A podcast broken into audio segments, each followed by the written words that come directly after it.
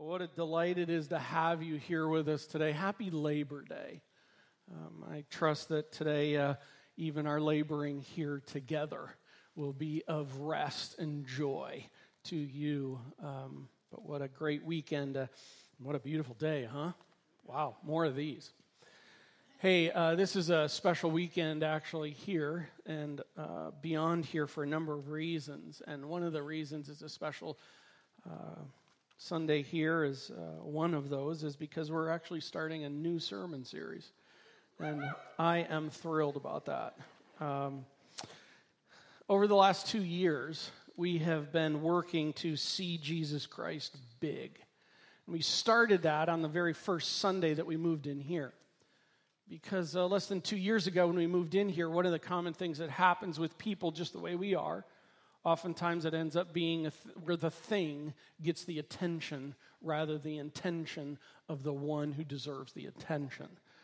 And so I have, in kind of my role here, been seeking over the last year and a half to make sure our eyes stay on the right thing, and that is on Jesus Christ. And not only just to stay on him, but to increasingly see him and know him. We began that out in our series through Colossians, where it was see the supreme one, Jesus Christ. We then went into the Gospel of Mark, and it was, uh, hey, the supreme one came. Be amazed. Be absolutely amazed. And then out of that, realizing that the one who came, and we went to the book of Revelation just to do some light study, and so we went to there, and it's really to see the resurrected, glorified, magnified Jesus Christ as he is today, and to see him and behold him. The supreme one that came is the one of Revelation chapter 1. Know that. Know that. And then uh, we followed that up um, just with some time, and then we talked about so, what does it look like to live? Uh, for the supreme one who came and is the resurrected, glorified, magnified Jesus Christ. And for the last months, we've really been spending that time. What does it look like not to live for him? And we've been in the, uh, the book of Judges and seeing God's people struggling and wavering and just not living for the supreme one. And um, now we're out of that. And so now we're taking a turn and we're asking the question after all of Colossians, all of Mark, all of Revelation, all of Judges. We're building off of that and really asking the question what does it look like to live like he is the supreme one who came and is now the resurrected, glorified, magnified Jesus Christ sitting on the throne? What does it look like to live like that? Not, not, not like that, but like that. So we're going to be going there in that in this time. And uh, our goal is to continue this idea that he is big. But, but actually, as you can see on the screen, kind of with the title of this, he is not just big, but he is big what? Grr. okay? Altogether, he is big Okay, so however big Jesus Christ is to you now in your mind, whether it's like, I don't know much at all about him, to where it's like, man, I think I'm really beginning to grasp how big he is. It's not just about being settled there, it's about seeing him big. Okay. Tony the Tiger. Bigger. And here's what we're going to be doing we're going to be taking a look and we're going to see him bigger in my mission bigger in my daily grind, bigger in my expectations, bigger in my fears, bigger in my death, bigger in my suffering, bigger in my hopelessness. He's bigger in my insecurities. He's bigger in my temptations. He's bigger from my past. He's bigger than my failures. We're going to be taking this from now through November for the next three months. And what we're going to be doing is with each of these we're going to be grabbing a hold of someone in Scripture to where it's like put flesh to it. And so we're going to be going and we're going to be visiting Noah and Abraham and Joseph and Moses. We're going to visit Daniel, Shadrach, Meshach, and Abednego. We're going to visit Job. We're going to visit David. Uh, we're going to visit Ruth. We're going to visit the woman of Mark 14. We're going to visit Paul. We're going to visit Jesus. And uh, we're going to learn what it is to live like he is big We'll get there. You're doing great. Well, when he, today, he's, when he is bigger than my mission. Uh, think of today as kind of an introductory Sunday together, okay? It's, it's kind of a what kind of a Sunday? It's an introductory Sunday. That's why this Sunday is a little bit different, and it's different because of where we're going and some special things happening even today, just with uh, welcoming Rick on and our pastoral staff here at the end of the service time here with this. And uh, this is getting us started in this series. And I want for you to think of it that way. I want for us to approach each Sunday to where it's the type of thing to where we come in and we sit. And I mean it that way. I want us to sit ourselves and I want us to rest in and I want for us to see and I want for us to be refreshed. And I want for also this to be very practical where you walk out and it's like, oh, I'm seeing what it looks like to live for Him when He is not just big, but He is bigger than anything else going on in my life at the time. Uh, so we're going to come and sit. But today it's bigger than my mission. Mission, I love that word. Mission. Dictionary says uh, having an ambition or a purpose. Having an ambition or a purpose. Question What's your mission? What's your ambition? What's your purpose? I mean, for real. Okay, around here, we're just real. Like, let's cut the games, cut the image, cut the playing church. Let's be real about it. As you look back in the last week and last month, and what really is our purpose? What is your purpose? What is your mission? What's going on? By the way, also a definition associated with the word mission is I love this a special assignment. A special assignment given to a person or a group. I mean, does that not sound mission impossible or Jason Bourne? I love that. And so it's kind of like this hey, in life, what's your special assignment? If we really believe that there is a supreme one who came and is the resurrected, glorified, magnified Jesus Christ, blow our minds by how big he is. How does that really, I mean, for real, I mean, not just in theory, not just in talk, not just in thought, but for real, how does that drive what we do? How does that drive our assignment for life? What is your purpose? What has been your special assignment? I want your help here on this. If you're an on the street reporter and you're just to go out and have a microphone and ask people and just go, hey, uh, uh, what's your special assignment? What's your mission? Okay, just out on the road, anyone, okay? Don't get all spiritual on me here, all right? Just be real. Okay, what would anybody, any Jane, John Doe, what would they say? You throw out some here and then I'm coming over here. What are some? Make money, absolutely. What else? Raise kids, have a family. Be happy, absolutely. Okay, come on over here. Well, what are some things to add? What? Retirement, absolutely. be successful. Yeah, love people. Yeah, have a good job. By the way, all those are good things. There's nothing wrong with being successful. There's nothing wrong with having a job. There's nothing wrong with money. There's nothing wrong with family. There's nothing wrong with happiness. But, but here's, here's what I want for you to note. Think of this.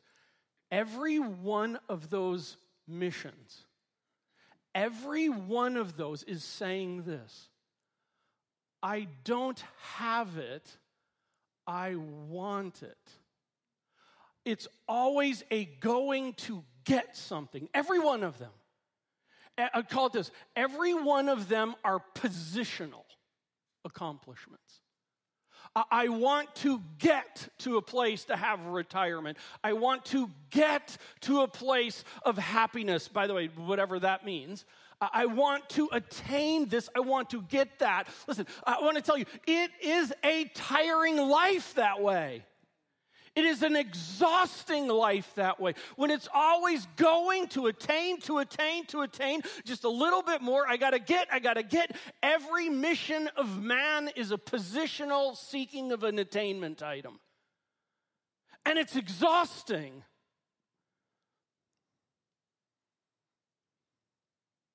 What if it was all upside down and backwards? What if, follower of Christ? By the way, most followers of Christ are doing the same thing. We are working to get. What if it was upside down and backwards? And what if it actually is all about you have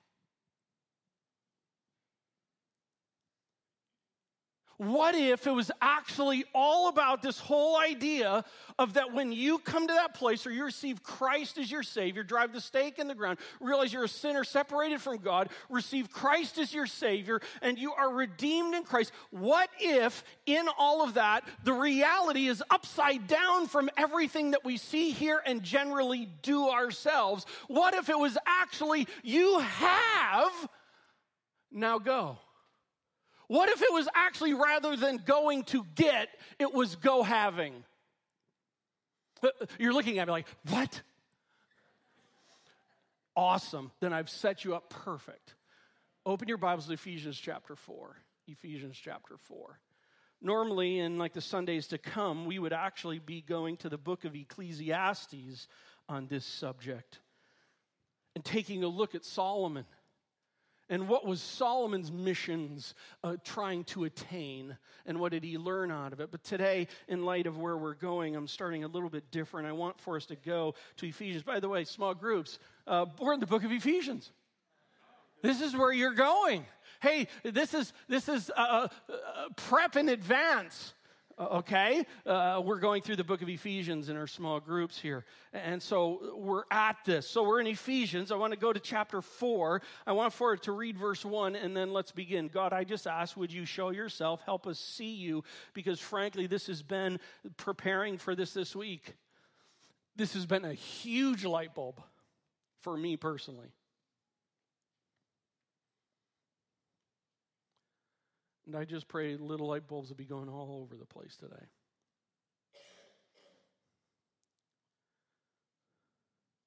Because even though when we come in Christ, we are walking in a battle as though we're like the rest of the world. And it's not that way.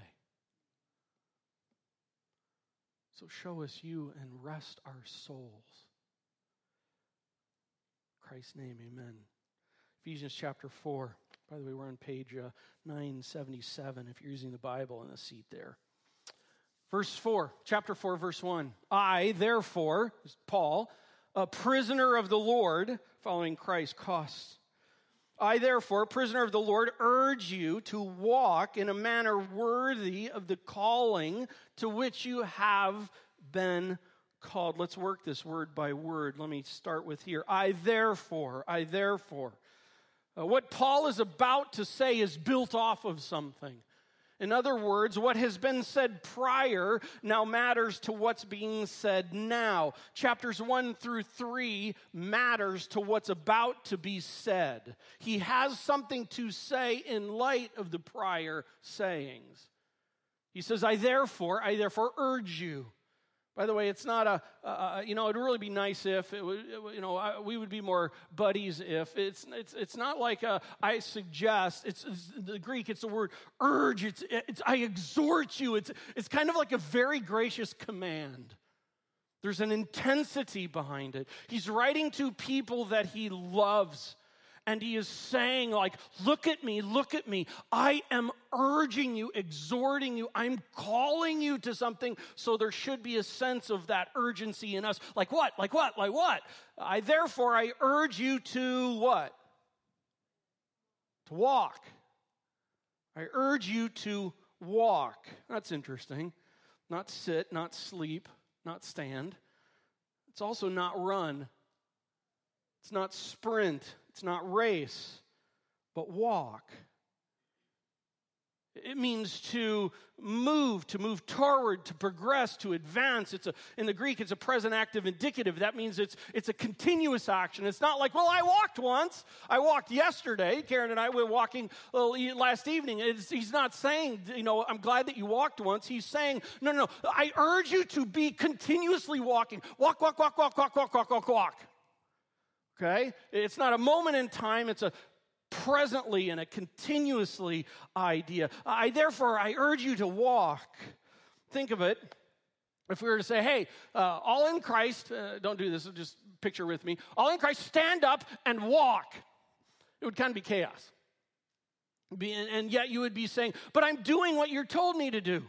I'm saying because we'd have people like walk that way and walk that way and walk this way, and some would walk faster, some slower, some would, would just like bump into each other, and others of you would be like, this is really dumb. Okay? And others would think this is awesome. And we would just have all that going. But it's not just walk and just like go anywhere. However, uh, look at the text. I urge you, therefore, to walk in a manner in a manner. There, there's, there's a manner of walk. It's not just walk, it's no, there's a manner of walking. What kind of a manner? It says it's a worthy of manner. Wait, wait, wait. I'm to walk in a worthy of manner. There's something that I'm to be walking in that is showing uh, appreciation for, that is showing a proper fitting of. In other words, something's taking place. I'm not seeing it here, but I'm to walk in a manner that's worthy, that's fitting with that, that, that matches with that, that, that, that, that, that let's keep going. worthy of the calling with which you have been called. Uh, so we're to walk in a manner worthy of the called calling. By the way, it's really important to notice this, and I'm going to be pressing this here in a little bit. It's not a call yet to come, it's a call that's been called. Actually, I believe what he's referring to here is what we're going to go to in just a minute. That, that, that when in Christ, there is a sovereign call to salvation that has taken place, and you have been called into that, and in that, it's walk worthy of that. It's not a future call, it's a actually built out of what's taken place call, and we're going to go there in just a second. Walk. So, what am I supposed to do in my relationship with Christ? I mean, I mean, I got to accomplish. I got to attain. I, I got, I've got to like, you know, I've got to stack it up, mark it up, show it up. I've got, I've got to be able to show it that that that. Hey, chill out and stop thinking like the world,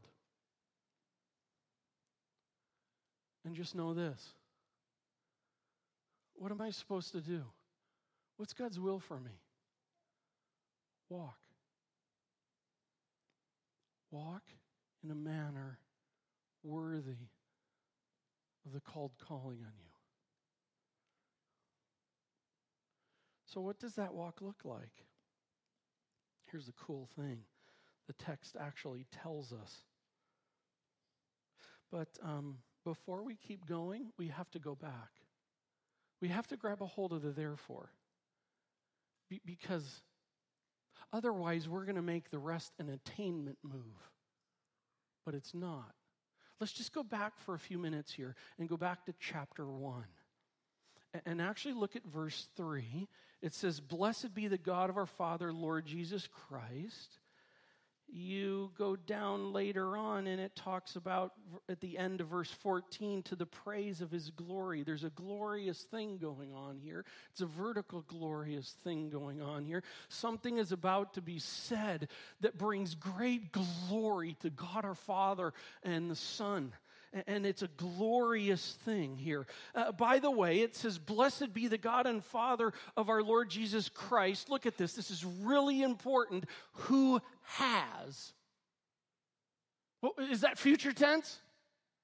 No, that's past tense that means that he is about to say something that has taken place. And by the way, Paul is writing to believers in Ephesus. This is written to believers in Christ, and he's telling them listen, there is something that is a blessing going on, that is a blessing of the Father that go- is going on, and he's already done it.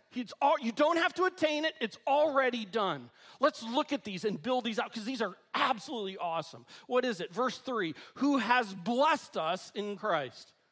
Blessed. Blessed. I like blessing. Do you like blessing? I love blessing. And do you realize this?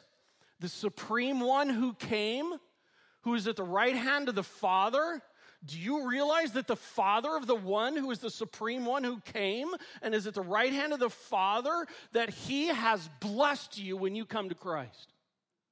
Now, this would like, this is the time when I really would appreciate and love to be in an African American church right now. Because this is the point in time when we're gonna move here, and I'm a bit jazzed up. And we're gonna move here a little bit, and this is the time to get a little bit going.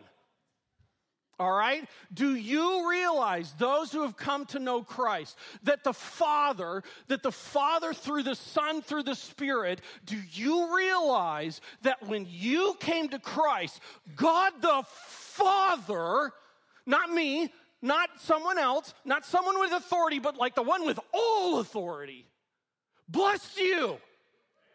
Absolutely, and it's just starting. And I expect more okay? He has blessed you. Verse 4, he has chosen you. Wait, but Doug, are we going to get into that whole debate? No. Here's why because the text says it. Do we need to? Oh, by the way, in the other text where it says, As many as received him, to them he gave the right to become children of God. And guess what? The text says that. And I'm great with that but I can't fit them together. So what? The text says it. God can make them work. And do you realize this? Maybe God's choosing plan looks different than the kickball plan out on the playground. Like, you're better than him. I want you. I chose you. So that's what is talking about. Maybe God's design of that is completely blow your minds different than that. Can't stay there. He has blessed you, He has chosen you. Fifth, verse 5. He has predestined us, oh, can't get away from that. He has predestined us for adoption. By the way, do you realize it's not just the kind of thing where he's like, blessings on you. And then he's like, you know what? Choose you. And we can't even comprehend that. It's not just that. Adopted.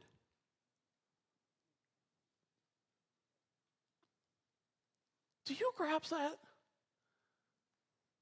Men and women, that point in time when you come to receive Jesus Christ as your Savior, you are an adopted child of God the Father.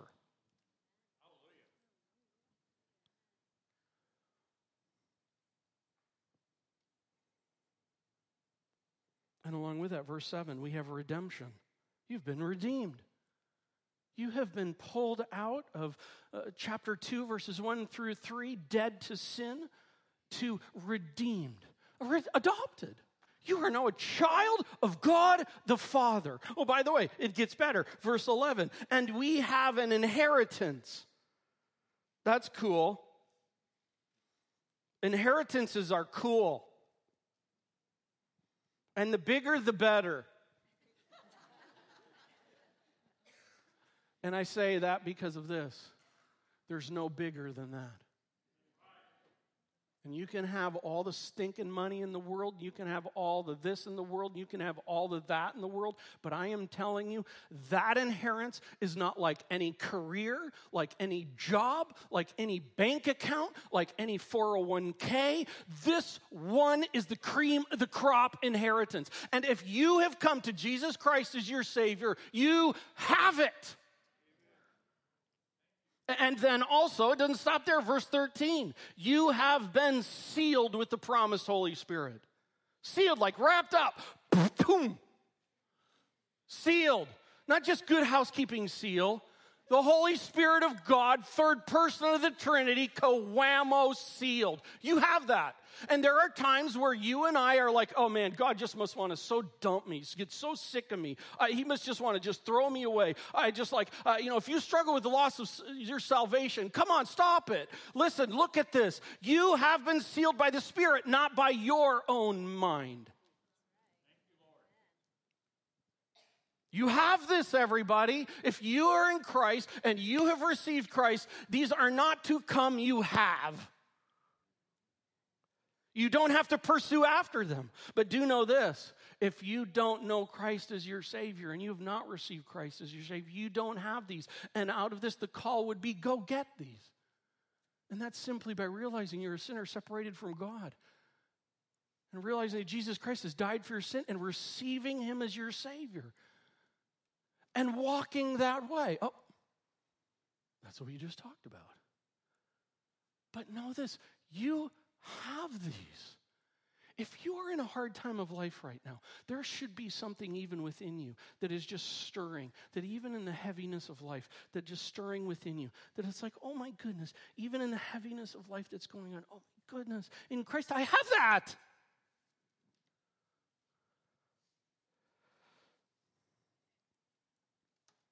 And by the way, it's all to the praise of his glory.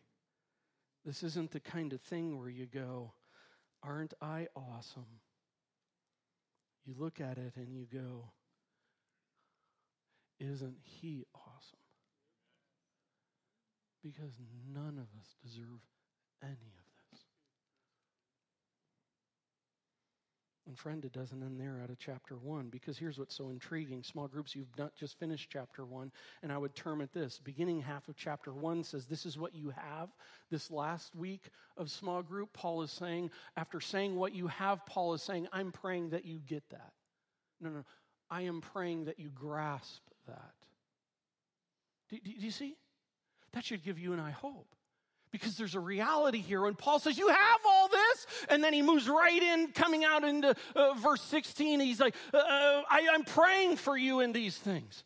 It's because we have a hard time grabbing a hold of these things. Be encouraged by that. You have a hard time grabbing these? I have a hard time grabbing a hold of these.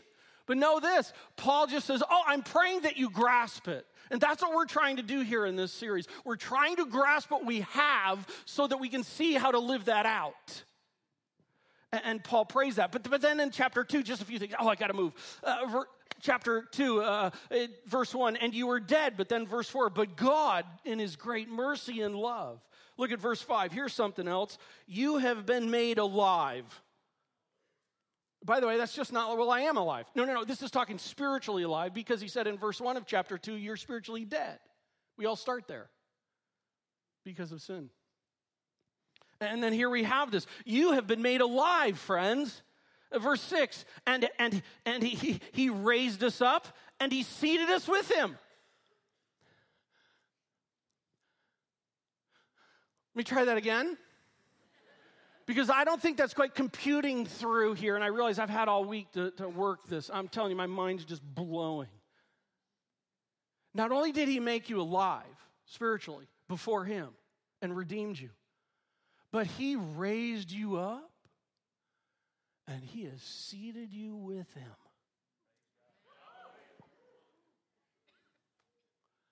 I am telling you, there is no boardroom seat, presidential suite, leader seat anywhere that's like that seat. And if you are in Christ, you have it. You have it. It's not coming, you have been. And then he, he keeps on going. Verse 8, you have been saved. That's past tense. You don't have to be like, Am I saved today? Will I be saved tomorrow? Will I be saved the next day? No, no, no. You know this. You have been saved. Done. Verse 8, not of your own doing, it's a gift of God. Verse 9, not a result of your works. We can't boast about it. None of this being said this morning should be, and I trust is not coming from a place in me proclaiming this like, aren't we awesome? This is coming from a place of, oh my Lord, aren't you awesome? Right? No one can brag about this other than the fact of what he's done. And then verse 10, and we are, this is a great summation, we are his workmanship. If you're like, I'm a piece of work, I agree. In Christ, you and I are a piece of work by Him. By Him. We can't brag about our coming to Him. We can't brag about what's taken place in Him. but we can be stunned by it. And also, I'll note, we can forget it. But you have.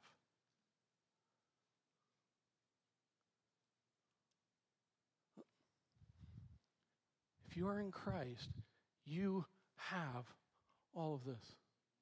Okay? Center. If you are in Christ, you have all of that. You, you, you have it. And just, I want to include you guys too. If you've come to Christ, you have that. True, thank you.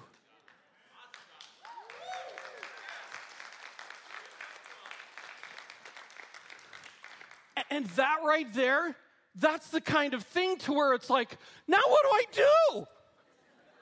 I have that? Do, do you realize you don't have to go get it? Chill. Just take it back, take a seat.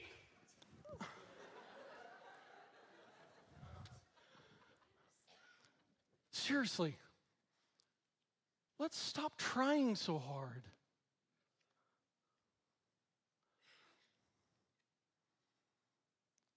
And rest in what we have. But, but, but, but, but, but when we realize what we have, what just came out was like, but what do I what do I do? That's like a Rick move right there. Like, what do I do? True? And that's why I therefore urge you to walk in a manner worthy of. Got it? No, no, not walking in a manner that, oh, he's going to take it away. Oh, I'm, I'm working to, to, to earn a little bit more with it. It's in a small font in me, and I'm working for a bigger font in me. You have it, but I don't feel like it. No, you have it. And out of that, walk.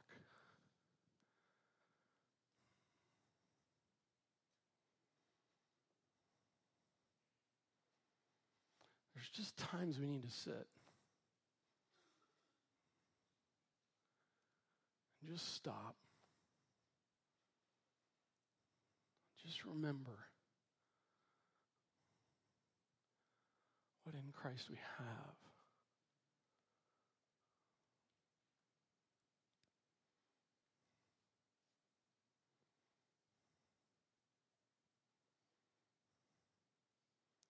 Now walk. Do, do you see how, even when I say that, it feels like we have to attain something? That's our problem. That's our problem. Well, let's watch this, and we're going to buzz through. Look, let's go back to chapter 4. Walk, walk how? It just says it simply here.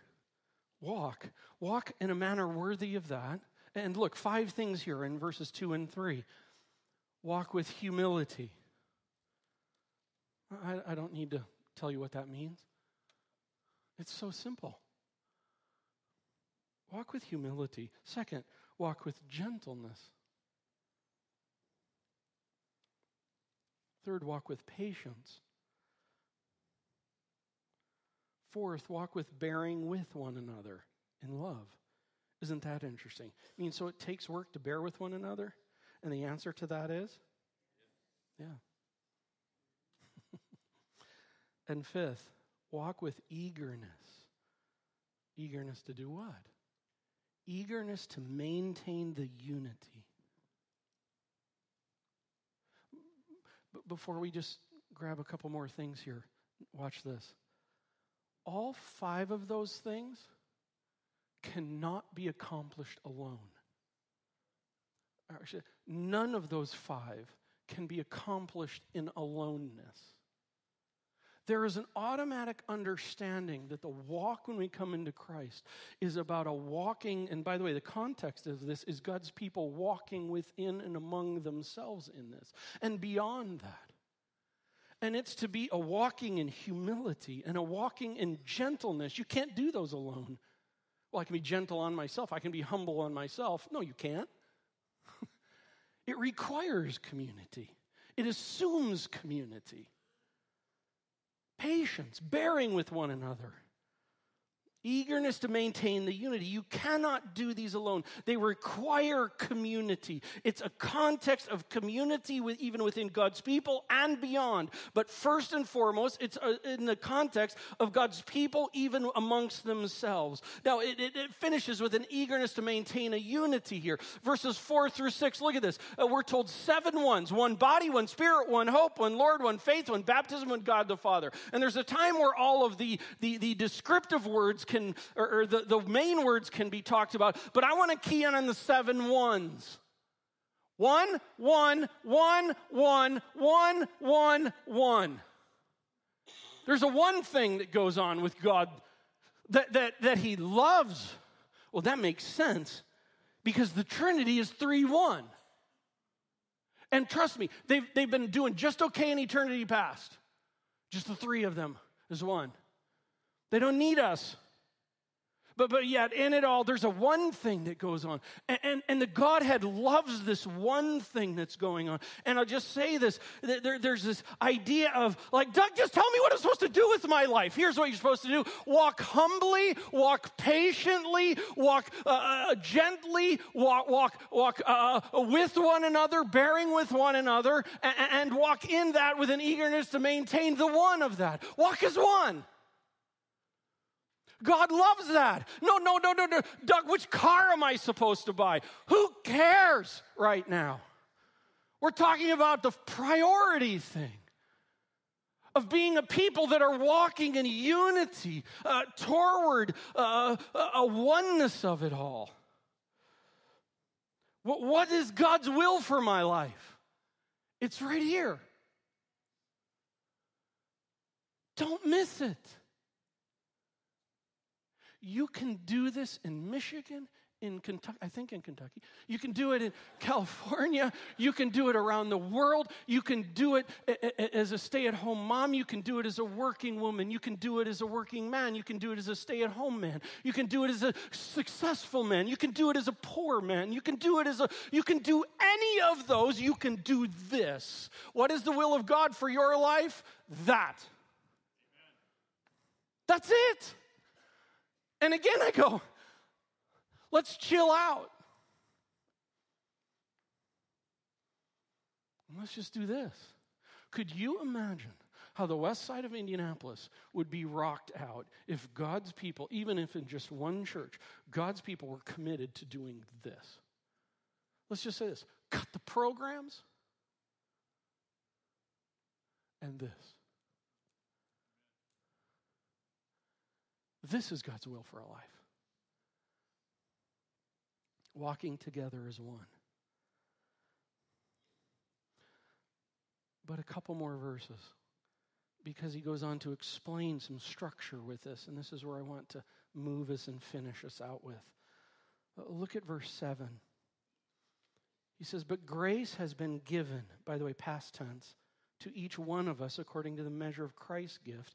And then he says in verse 8, he gave gifts too Wait, how, how, are we supposed to do this? Can we do this? Yes, we can do this because God has grace gifted us to do this. He has given us everything to be able to do this. And on top of this, if you will, in walking together in an organized kind of a way, God has even made a plan for it and He's made giftedness. And you can go to other passages of scriptures to talk about the full gifting uh, of various things. But here, He's keying in on how does this body then walk together? Look at verse 11 in here, He talks about, and He gave the apostles and the prophets and the evangelists and the shepherds and teachers. I'm just going to kind of call this, uh, uh I'm not going to get into the text too far deep today, but I'm just going to say this. He, he's given leaders, he's given unique individuals to kind of come along, that he's grace gifted them to be in these places to do what? Verse 12 to equip the saints for the work of the ministry.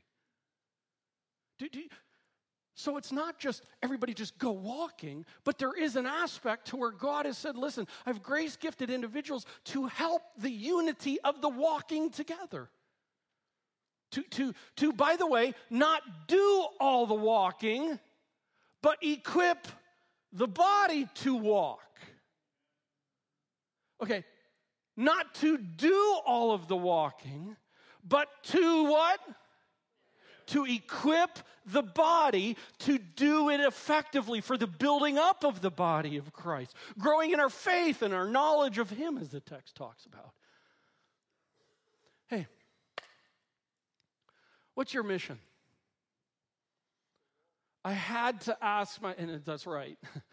And I'll say this Uh, yet I had to this week sit back and ask myself wait a second, I may say what my mission is, but I have a question for myself. What really is my mission? And so I ask you the same.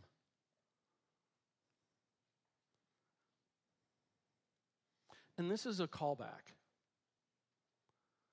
Come back, center ourselves. This is the mission. And by the way, you need to know this the mission is not accomplishing the something, the mission is walking towards Him. The mission comes out of seeing Jesus Christ. The text goes on to say that we would have our increasing knowledge of him. Listen, it's not walking to accomplish a bigger church, he'll take care of that. It's us walking together to see Jesus bigger to see Him. We're walking with Him along with the one who has adopted us, the one who has redeemed us, the one who has given us all this. This is the one. This is the one. This is the one. Eyes on Him and Him alone together. And that is the model that changes the world. And yet, within that, there's something else here. I'd like to call our pastors and elders up. Uh, let me just kind of talk to all of us here for a second.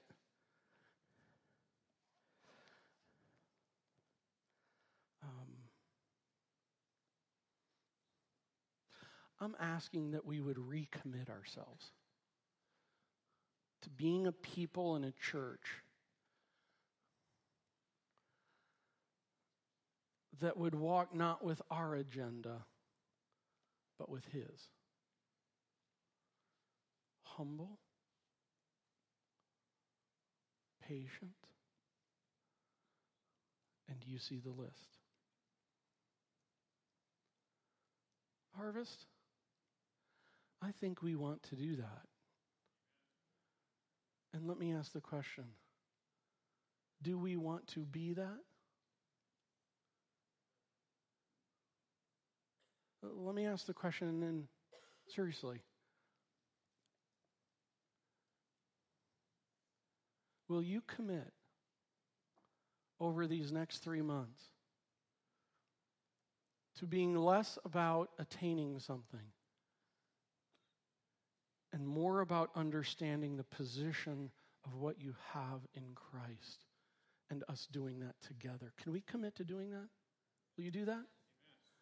And on Sundays when we come in here, we're going to rest our souls together.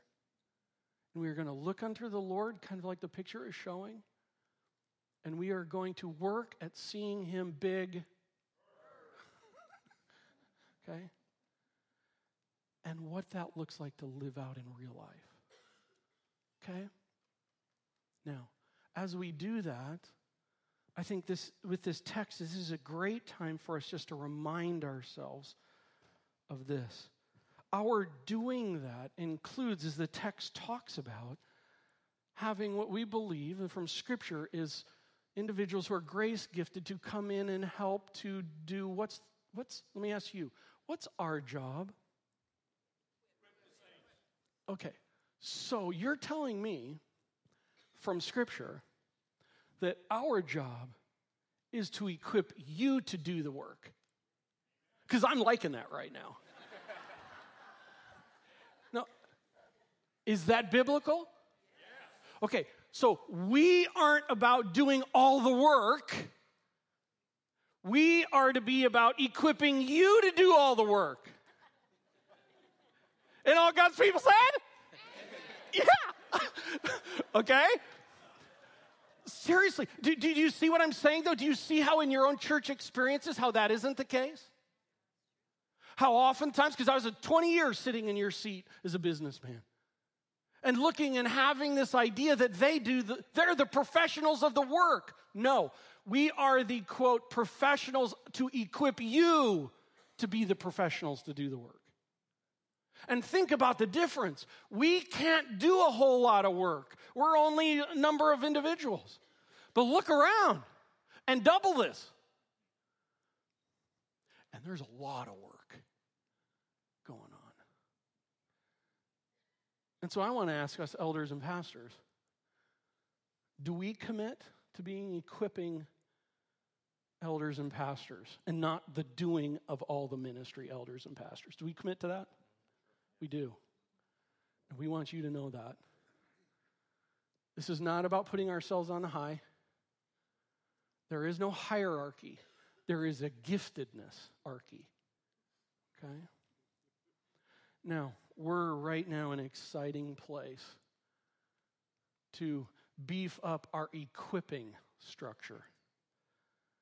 And uh, our church family knows about this. And so here's right now, so you can pictorially understand. Right now, for us as a church, the four of us here, Rick and Paul and Larry and myself, are serving as elders here at this church. And we're looking into turning into next year and having a, two or three more to add on to that in the next year. But right now, this is, we're the elders in that. And, and then here from Nick on over, this is the pastor's, pastoral staff and uh, Pastor Eric is gone on vacation right now, and our job is to equip you for you to do the work. Now, here's what's happened in this as the ministry has grown and there's been more of this going on. My eldering role, pastoring role, has been to kind of oversee the staff. And it's just increased to a size where I can't handle it all. I just can't handle it all. I, I don't have the ability, the skill, uh, the time and um, and it's kind of killing me. And uh, so we don't want to have that. Um, I don't know, maybe after today you do, but um, uh, uh, uh, no, we don't want to have that. And so we've been working and growing and specializing out more, and, and we need to do one more move with that. And, and so, as you know, we've uh, sought to uh, see God's work in having Rick come and join us on staff. And so here's what I'd like to show you as a picture of this is so Rick is going to continue to serve as an elder, um, but Rick is also uh, going to be serving over here in this kind of thing here to where kind of structurally what's going on is Nick and I, all we do is work on this on uh, Sunday. No, we, we do other things too. But in great part, there's kind of an aspect where some of that is uh, being shifted over, and especially from me. And so, Rick is in so many ways, I'm thrilled to be able to say, I am going to be working on handing over day to day tasks and responsibilities and, and uh, things I don't do uh, over to Rick. And I love you. okay? And, uh, and part of Rick's role, while we're, I, will just tell you, we're all buds and we all get along, and um, may God continue that. And we will all continue to be involved. But there's an aspect of this as we've grown to where Rick will be having kind of, if you will, kind of a, a, that offensive coordinator we talked about, the offensive coordinator for these five guys who really, I will just say, in so many ways, I think Nick would agree, in so many ways, are doing so much of the day to day ministry of things.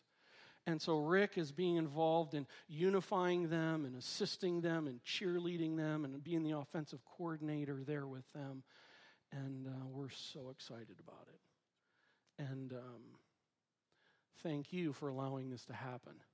And this is going to be starting this week as Rick joins the staff. And so I just want a couple words here. Um, Rick, we believe that you,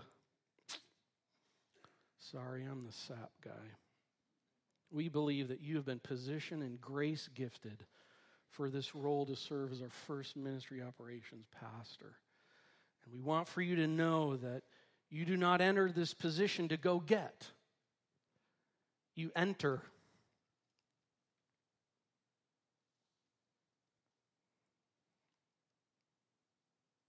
You enter this position having, and from that place of having, you go. And you too, and you too, and you too, and you too, and Eric too, and me too, and you too, and you too, and you too. Agreed? And you too. Enter knowing that, Rick. Don't enter to extract for yourself, enter to equip the body and walk in a position of humility and gentleness and patience and bearing with us and with an eagerness to maintain the oneness. Be that. Eric or Rick, we provide you with the authority to carry out your responsibilities in humility. That's a statement we use with all of our staff and our leadership. We provide you with the authority to actually carry out your responsibilities in a manner of humility. Will you do that? Yes, I will. And we only expect three things from each of our pastors and elders.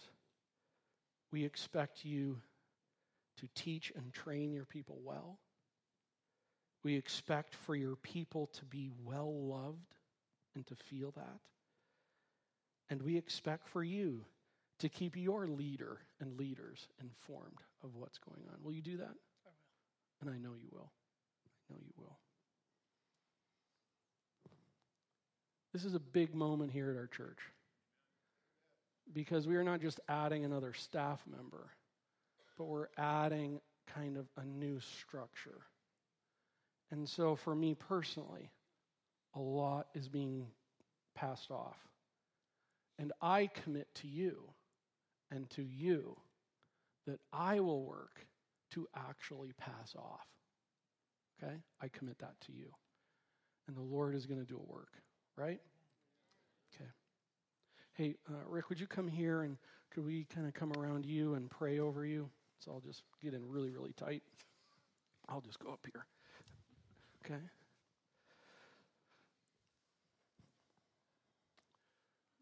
Lord, um, who would have known about nine years ago that we would be a church of the numbers of people that we have? That was not our goal. We just wanted to know you better together. And look what you've done. And God, I pray for more. Not more out of arrogance for us, but more out of glory for you. And God, I pray for our church family that at this just vital stage as a church ministry to where we're at, this is a time we could turn inside and get very arrogant and very selfish and very disunified. Oh God, I would pray for your grace that we would be a unified people, walking together in the manner that we've just talked about.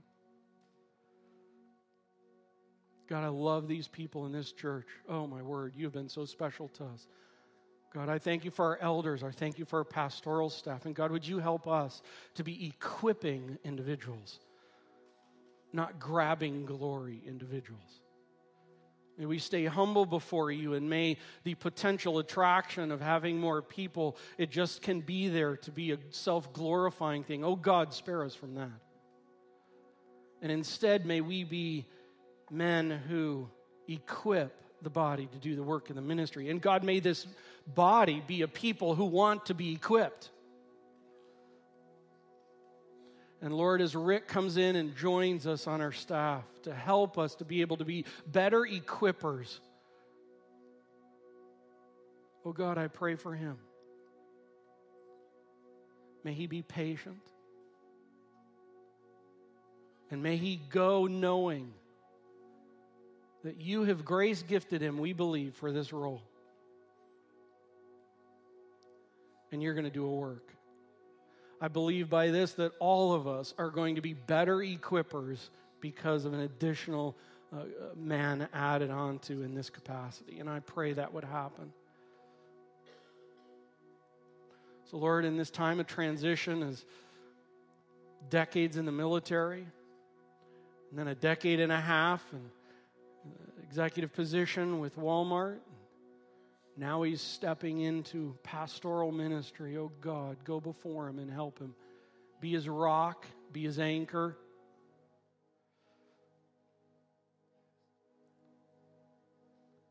And do far above what we could imagine. We want that for this place. We want that for these people. We want that for the west side of Indianapolis, right, church? More for your glory, we pray, Lord. More for your glory. In Christ's name, amen.